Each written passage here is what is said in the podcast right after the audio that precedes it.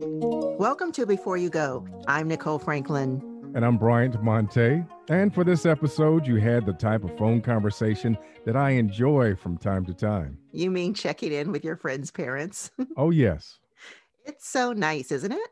It truly is.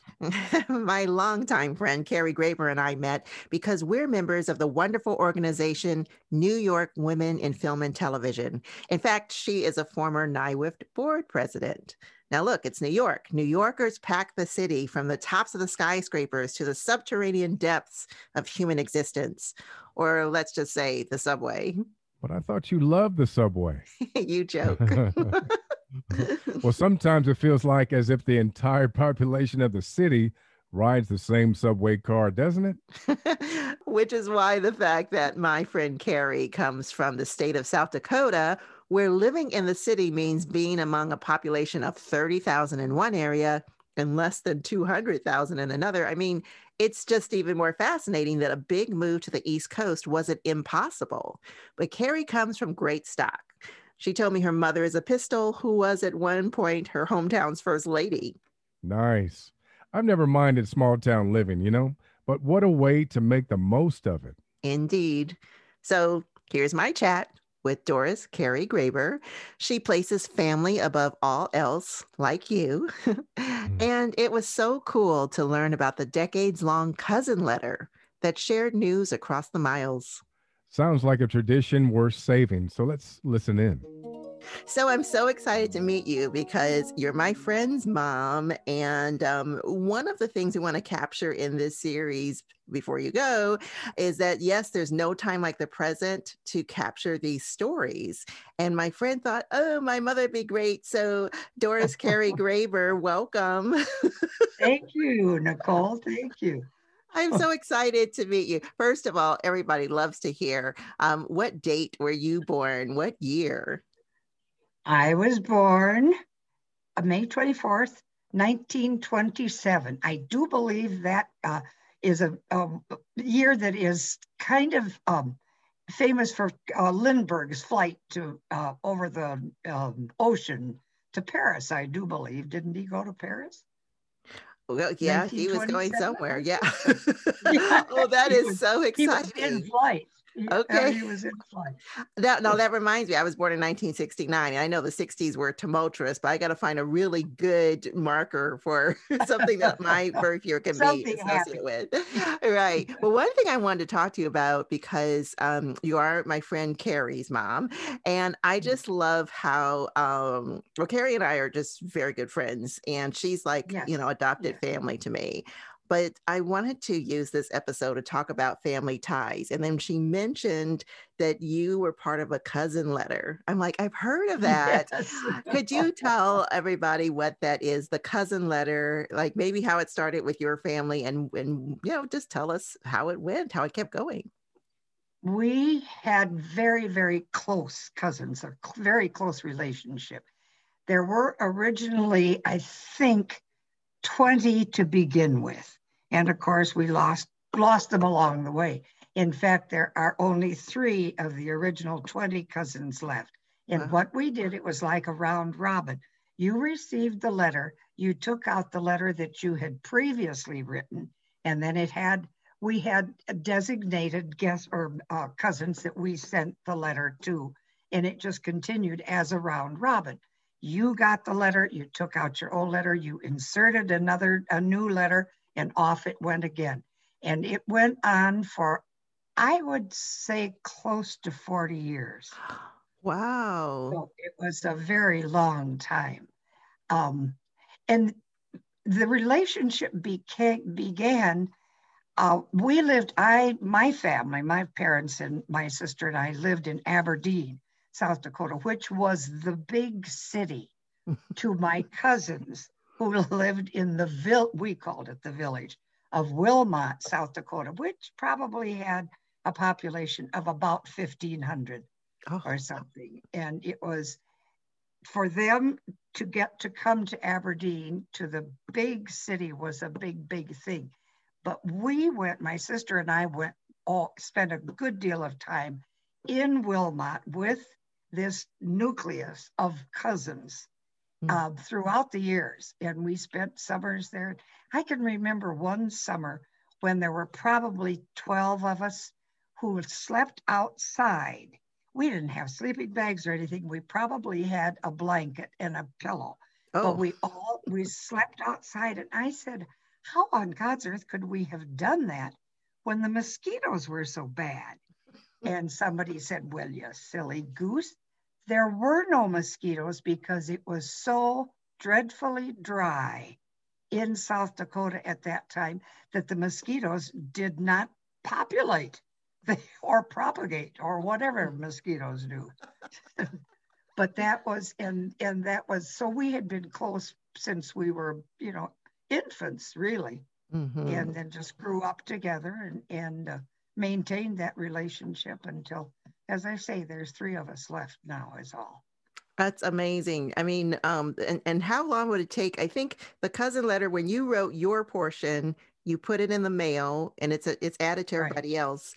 And then yep. when it comes back to you, how what was the time length of that revolution? was it like a it, year? It, yes. Oh, no, no, no. It was never a year. If it got longer than, say, five or six months, then somebody, usually Cousin Elaine, is the one who got who got on the pike and said, Who is holding up the letter? and we all got a serious dressing down until whoever it was who did not respond immediately. You were supposed to keep it three days and then get it off. But it usually was five, six months, I think. I don't know where to put my letters now. I don't know where, like, do you keep them in a trunk in a um, jewelry box? Like do you throw them away? I want to give my stuff to a museum but who am i you know? I i keep my things in what what i have kept primarily now is i i have just a few of those letters and they're probably just the latter ones. So mm. I, I there's no problem with those. Nobody wants them now because everybody practically everybody is gone um, but I do have things like the letters that would were written to specifically to me or and to my husband um, after our we lost our two children. Mm-hmm. And those things, and I'm with you. I I don't know what to do with those because I can't bear to throw them away, and yet I don't want to burden my children with them because then what do they do with them? you know, it's it's a vicious cycle, and we just don't know what to do with all those things. Yeah, I don't know. Maybe we frame them or something. My mother still has her father's postcards that he would send, and and yep. um, so this was yep. not to her, but he would send them to other relatives. She got a hold of them. So we're talking 1920s and 30s. Yes, and um, right. you know, so I don't I don't want to throw them away, and I'm a descendant. So I would ask your children maybe what do they want to do. and do you know what they say? Particularly Cassie says, "Oh, I'll take these before Carrie gets them." Oh. so we are taking a tour right now of South Dakota with um, the former First Lady. I understand you were a, you were. Is this an elected position? Tell us about uh, becoming First Lady. Well, it's um, it was sponsored by um, a women's group in Aberdeen, a, a Beta Sigma Phi, that um, and they chose a woman who had, had uh, contributed something to the city of Aberdeen that that they figured was deserved a little recognition or whatever.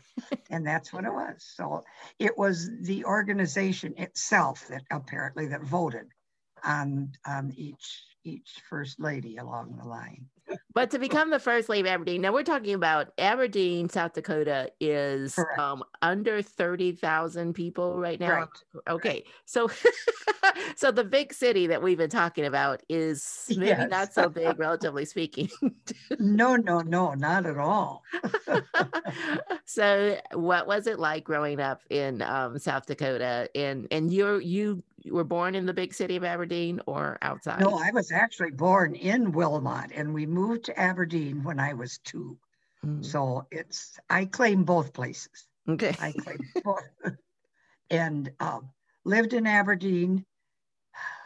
Well, all of, all of my life except when I went away to school and when we when I was first married, Carl was teaching in California. So we lived in California for two years. And then I said, uh, my apologies to any Californian who may be listening to this.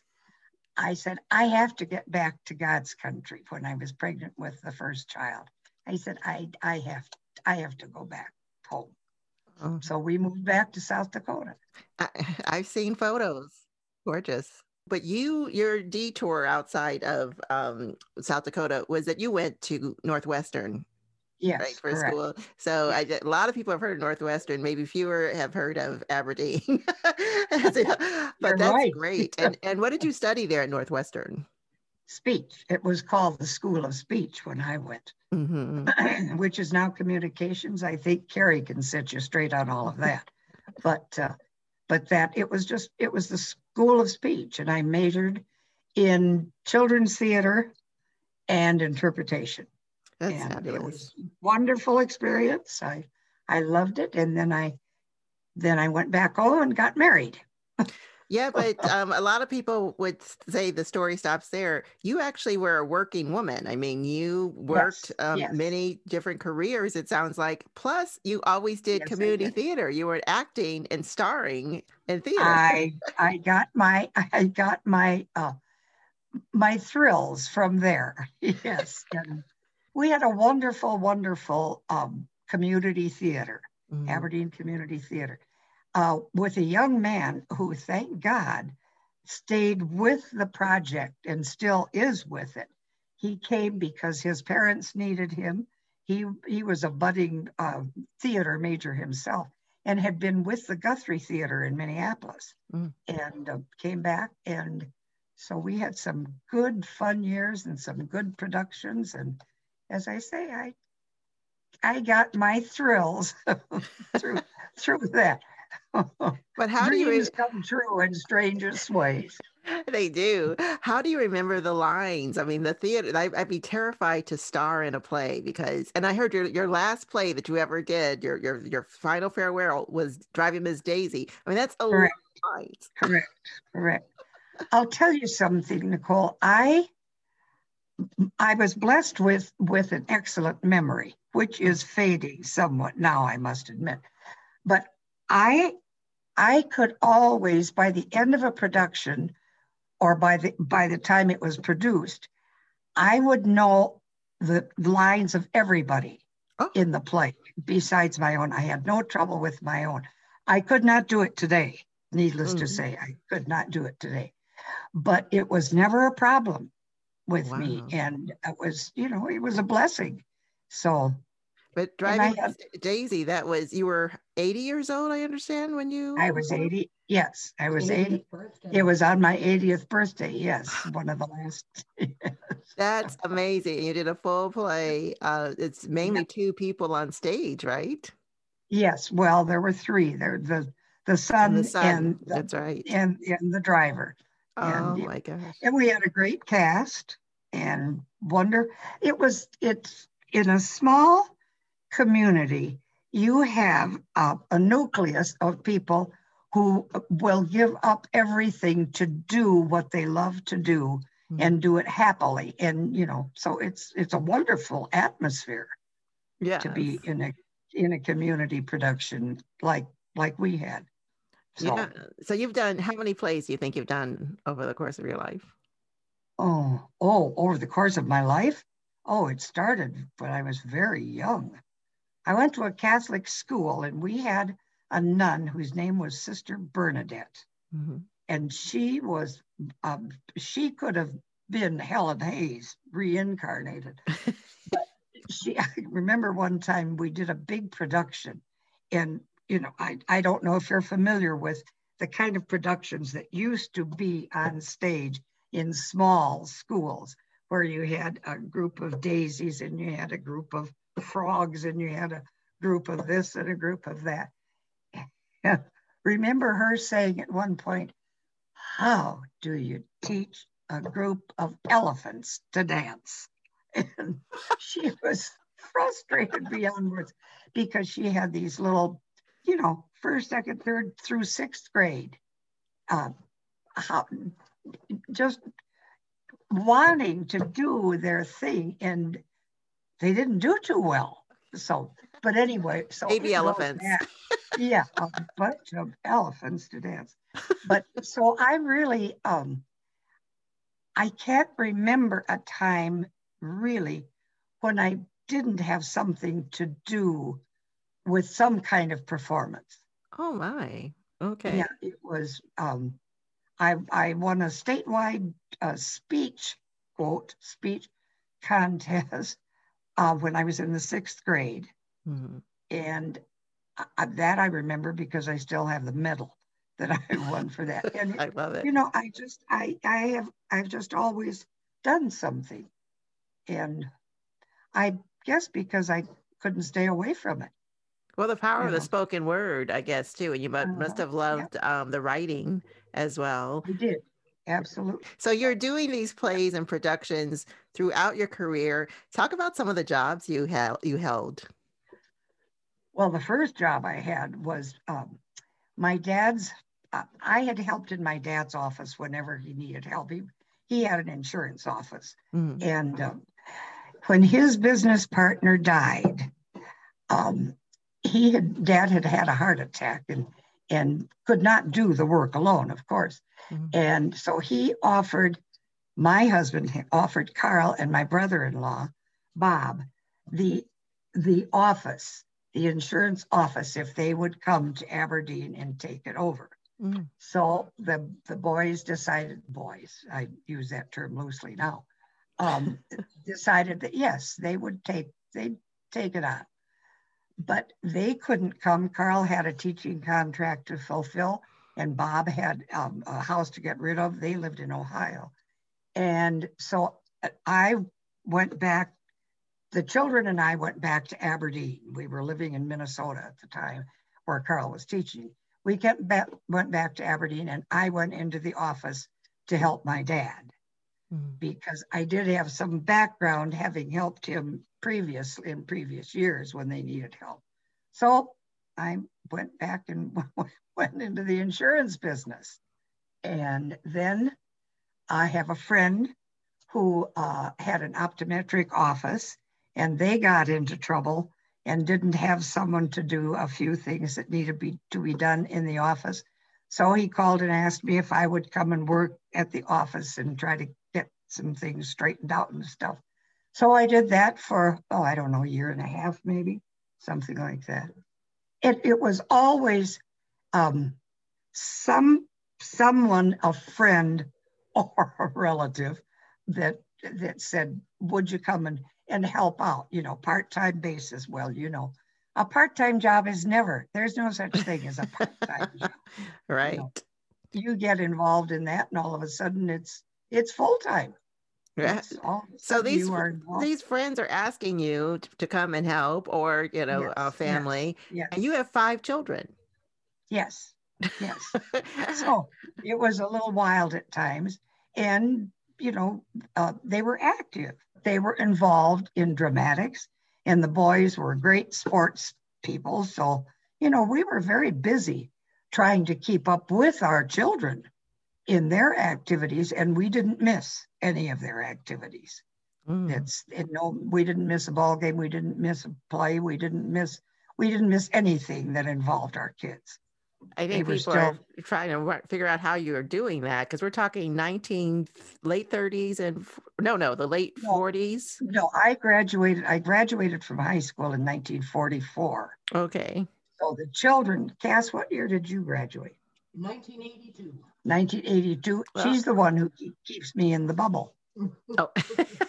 make, make sure that I'm safe and and uh, that I always have my mask and that I wash my hands and, and that I keep my distance. I think the bubble um, is going to go on for a while. I don't see the bubble. I mean, we're talking right now, we're in a pandemic. I don't see the bubble uh-huh. going away past pandemic. I think people are still going to have bubble mentality. I mean, oh, I do too. I yeah. Yeah, I think so. I think we're going to have to be very careful for quite a while. But you know, there, I I compare it to to things like you know going through. I actually do not remember suffering at all during the depression. or anything. My parents were, you know, certainly no wealth or anything. I don't mean that. But they were always a home that was full of love. Hmm. And we always had people, relatives that lived with us constantly.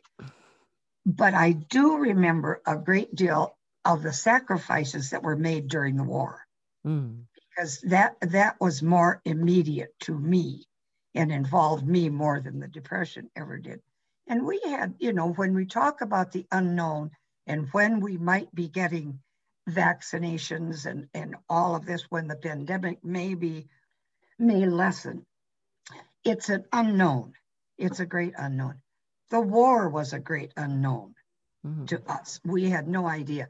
At least we think now when we think about the possibility of a vaccine coming fairly soon, within, you know, say within even a year doesn't seem like that long a time right now because during wartime we had no idea hmm. we were fighting in, in europe and in asia and and how long it would be no one had any idea so that it doesn't frighten me the fact of, of the unknown with the pandemic and everything we don't of course pray that it will end soon. Yes. But it doesn't frighten me because of that past experience, I think, when we had faced the unknown previously. If you're my age. what kind of um, experiences did you have during wartime where it it just felt like the bottom fell out or it was shocking or you didn't know from one day to the next what was going to happen I'll tell you one story that involves the relatives from Wilmot again. My mother's brother had seven children, six girls and one boy. Hmm. And they lived in Wilmot. And during the war years, there were no jobs. There were no jobs in that little town at all. So my uncle decided his oldest daughter had gone to California. She had a good job, and she said, You've got to come out here because this was in 1944. There are all kinds of jobs out here. You can get a job out here. So my uncle piled his children into the car. They stopped in Aberdeen and picked up my twin cousins who had lived with us for two years, picked the girls up. And my father said to uh, my uncle, Well, where are you going this is a small car mm-hmm. and these all these people these kids and my dad said to uncle bertie where where are where is your spare tire and he said well i don't have a spare tire and my dad said well you can't make a trip like to california without a spare tire and he said well i don't have one well dad had a friend who owned a station mm-hmm. um, who had well, hopefully had it. And he went and asked the station owner if he by chance had a tire that my uncle could use to take, could have to go to California. And his friend, the owner of the gas station and the tire shop, said, I have one, oh. one tire, but he will have to send it back. Oh. So he took that tire made it to California. How on earth they ever did that, I will, I can't imagine. I cannot imagine how they did. But they got to California, they all got jobs, they all stayed in California, and they were all had families and were happy in the whole oh. and, and he sent the tire back. And he, that was right. I'm I'm picturing the girl sitting in the trunk. oh, yeah. I don't think they had trunks in that uh-huh. in those days. I don't think there was a trunk in the car. So it was more of a station wagon type of well, car. well kind of. It was just kind of a squat car. Because we're talking about eight kids at this point, right? well, it was seven. No, it was six children, six kids, and the two. Yes, mother oh. and dad. So yes, there were eight of them oh in that gosh. car. Oh my lord, we can't go with five in a car now, and we think it's crowded. Yike. She's right. She does have a great memory. And fun stories. She'd be great to have a cup of coffee with to start the mornings, right? Oh, absolutely. Who needs the morning papers? and to go back to something you mentioned, such as where we keep our family treasures, family photos, it's probably time to figure all that out. And right on cue, Thomas Allen Harris is joining us. Now, of course, he is an expert and a great person. Award winning filmmaker Thomas Allen Harris took to heart his powerful film through a lens darkly, Black photographers and the emergence of a people. The spotlight on rare photos featured in his documentary Birth Family Pictures USA and his digital diaspora family reunion, where families of all walks of life dig into their archives and with Thomas's team identifies members of a generation's past in an effort to preserve history. Thanks for listening in with us, Thomas. We're big fans. now, oh, thank you, Nicole. Oh, cool. thank Thomas, you, Brian. Thomas, you have, uh, you know, you've probably met a lot of people who move around from city to city. I'm guilty as charged. So family heirlooms may not survive. I mean, I forget why I'm even holding on to certain photos and letters, and uh, you know, it just it becomes a mess. So what are we to do? Well, you know, I, I, think it's really important to um, make those archives um, something that we use. You know, when our parents or grandparents were putting together uh, scrapbooks or family albums, it was mm-hmm. something that was very functional. So even if it was something that would, they would take out once a year, uh, you know, or twice a year to show kids or show other members, or you know, when people were moving around a lot, you know, particularly during the Great Migration, you know, they would send photographs. And so we'd figure out where in the scrapbook we'd put these photographs. You know, either they'd be in the scrapbook or they'd be um, decorating our walls. And so um, with the you know, advance in the digital age, we don't necessarily use the books as much, you know, mm. and we're not curating images. We're not actually engaging in them and in the stories. And so they become, in some ways, like relics. And so, what I realized when we started working on the Digital Diaspora Family Reunion Project was that if you give people an opportunity to create a story using their family photographic albums, you know, it helps them then to re-engage in that curatorial aspect with their archive. And, you know, they become mini kind of curators in, in their mini museums, you know, of the family album. And um, and so it all of a sudden the archive then breathes and has life um, and has a purpose and allows them or inspires them to be creative with their family photographic archives. So, so that you know, the, if you don't lose, it's for me, the archive is like anything else. If you don't use it, you kind of lose it. And so, particularly like thinking about it in terms of languages, you know, uh, or practices. Yes, I mean, we'd started off this conversation um, with Doris Carey Graber about the cousin letter they used to write. Uh, I love that, that for months, this one letter grew and grew and grew because it went from one cousin to the next to the next with the news, right? Eh, but where do you put that? so I love what you're saying is that you keep, if you keep it alive by bringing it out, having a special place and using it in conversation, that's amazing. Yeah, and also using it creatively. You know, my mom, um, is a good example. Um, in 19, I think it was what, 97? No, no, I'm sorry, 1992. Um, I got my first video camera. Mm-hmm. And um, and I, I decided to interview my grandfather. He was in his 80s at that time, and I invited my mom to join me in interviewing, interviewing him. And um, and uh, he died five years later. Mm-hmm. And um, about 10 years ago, she asked me for that transcript. And so I gave it to her, and she used that to actually write an, uh, a kind of a historical novel because he spoke about his grandparents.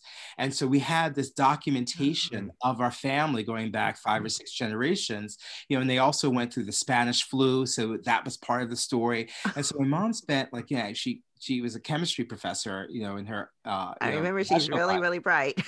yeah. yeah. And so she, you know, she started writing this historical novel. She started taking classes, you know, at um, a variety of different writing workshops around New York City, and she self-published a historical novel, which uh, one day I hope to turn into a film or a, a short mm-hmm. series. It's called coal, war, and love. And um, but you know, so she actually used that process to really dig into the archives and to get all of her first cousins to look into her archives. And so it became a kind of community uh, project, a family project. And, um, and that is, you know, it, it also involved letters mm-hmm. um, and us kind of looking at this material. And every time she would source something or find something new, we'd get together and look at it and talk about it and be inspired by it. Oh, that's incredible! I and uh, you're going on the road. I understand with your well, you have been on the road at three different continents, from what I hear, mm-hmm. um, with your um, road show, your family reunion road show. Um, anything that sticks out as especially like a family who really, really just benefited from your services.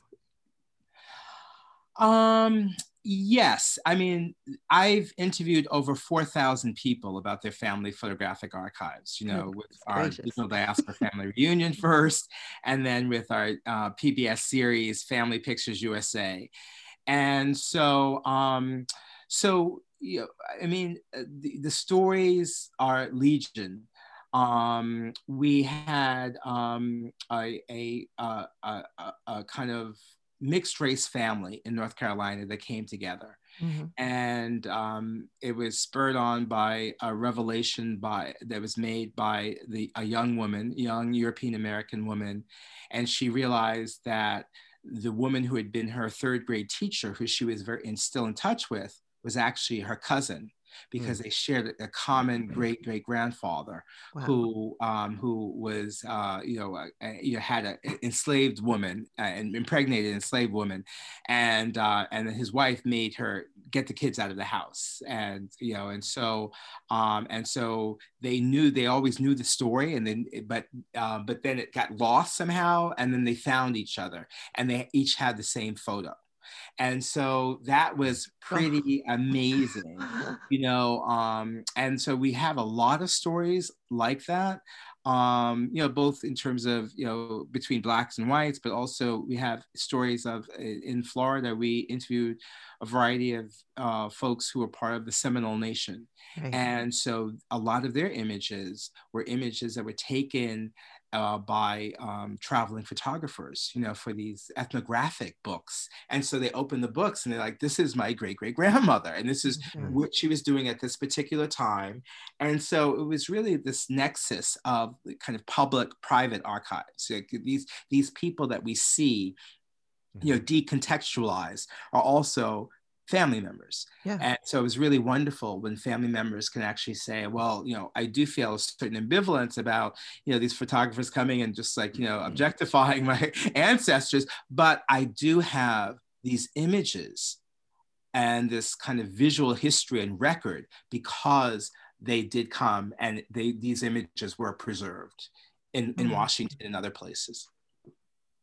And how do you how do you really tell the story behind you know sometimes it's just one photograph, and you know as they say you know one photograph is worth at least a thousand words you know mm-hmm. so so how do you I don't know get people one to get them engaged in the story, but also to help shape the story or actually tell a story based on you know such little information a lot of times we have associated with a photograph. Well, um, you know, photographs speak to us in a variety of different ways. Uh, one, you know, five people can look at the same photograph and see five different things. Yeah. And th- those five people can be five sisters, for instance. You know, they mm-hmm. have their own relationship and their own story with mm-hmm. regards to the photograph as an object, the people in the photograph and their relationship to the photographs. And then, so you have, on the one hand, you have that, but on the other hand, you have the different what i've come to realize is that and i talk about this in my ted talk is that people will come to us wanting to share a story about a photograph.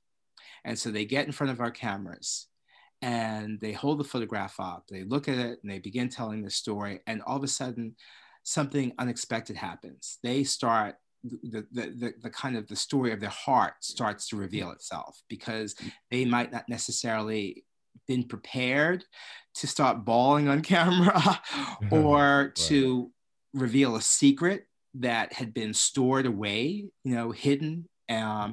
but that they not, might not have told their other family members. But through the photograph, they're able to access that kind of revelation. Amazing advice. Great to hang out with you again, Thomas. Thanks, Thomas. My pleasure to spend time with you. I'm so excited for this podcast. thanks so much. We return to my conversation with Doris. And for listeners who've experienced some dark days, our friend from the beautiful landscapes of South Dakota shares a lesson for us all.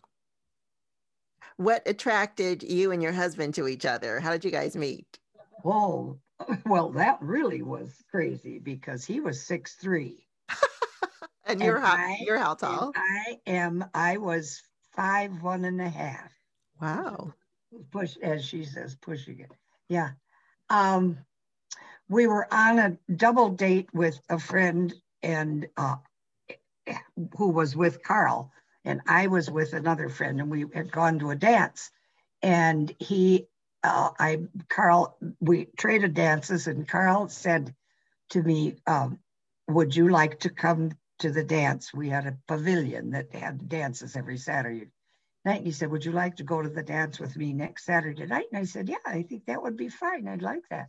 And I said, why don't you call me early Wednesday? Because there's a good movie on. Mm-hmm. Oh. So he said, I'll call. Okay, okay, I'll call you. I'll call you Wednesday, and maybe we can go to the movie, and then we'll go to the dance on Saturday night, and that was it. That was it. we never, never dated anybody else. He was an excellent dancer. Yes, he was. that's so nice. How old were you then when you guys met? 20, let's see, I was because I was out of college. No, I was not out of college. It was in 46, so I was 19. Oh, while you were still in college, you met your husband. Oh, yes. Oh, yeah. We were still in college. Mm-hmm. And that was before I went to Northwestern. Interesting. Okay, great. And then, yeah, he stuck with you. It was great. yes. In fact, he came to Northwestern. oh, wow. Wow. But when I when I graduated, I graduated mid-year and when I graduated, then he he came home too. Mm-hmm. So oh, that's wonderful. How sweet. Yeah. So um maybe some advice. Um it's it's wild, but I know when people my age or a little younger like i would say like 35 40 is and they have children right and they're so in love with them. And I hear this phrase, um, you know, I don't know what I would do. It would be impossible for me to move on if I lost my my child. And I know when I talk to people who have outlived their children, you know, it's like you do move on, but what advice would you give? I mean, how do you do it when because things happen, life happens. Life does happen. And there isn't anything you can do about it except as I've said to my children for years and years and years, one of the most important words in the whole universe is acceptance. Mm-hmm. And I think it was very difficult when we lost Chrissy. It was very, very difficult to accept the fact that she had been taken from us. So that when the when Cass and Mark came to tell me that Mark had had a, a massive heart attack, I had the strange feeling this this can't be happening. But then I thought, yes, it can. It can because it has. Mm. It has happened before. It can happen again. And it's just you you rely on your family your friends, your faith. You just, you have to accept the fact. There are times when you would, you know, like to break a, a break a window or you or you you would like to do something physical mm. that would make you feel better but nothing does nothing makes you feel better physically than that so when you decide that there is only one thing you can do and that's to accept the it accept the unacceptable. Mm-hmm. It's um, it is. It's the most devastating thing that any parent could ever, ever, ever, ever go through. But mm-hmm. uh, you then you move on because in the first place, particularly if you have other children, you know, you are surrounded. You are surrounded by other people who are among the living. Mm-hmm. and you are among the living. So, so that's your responsibility, of course, is to move on. Responsibility, and and it's to try to make the most of a despicable situation. Yeah. And, yeah.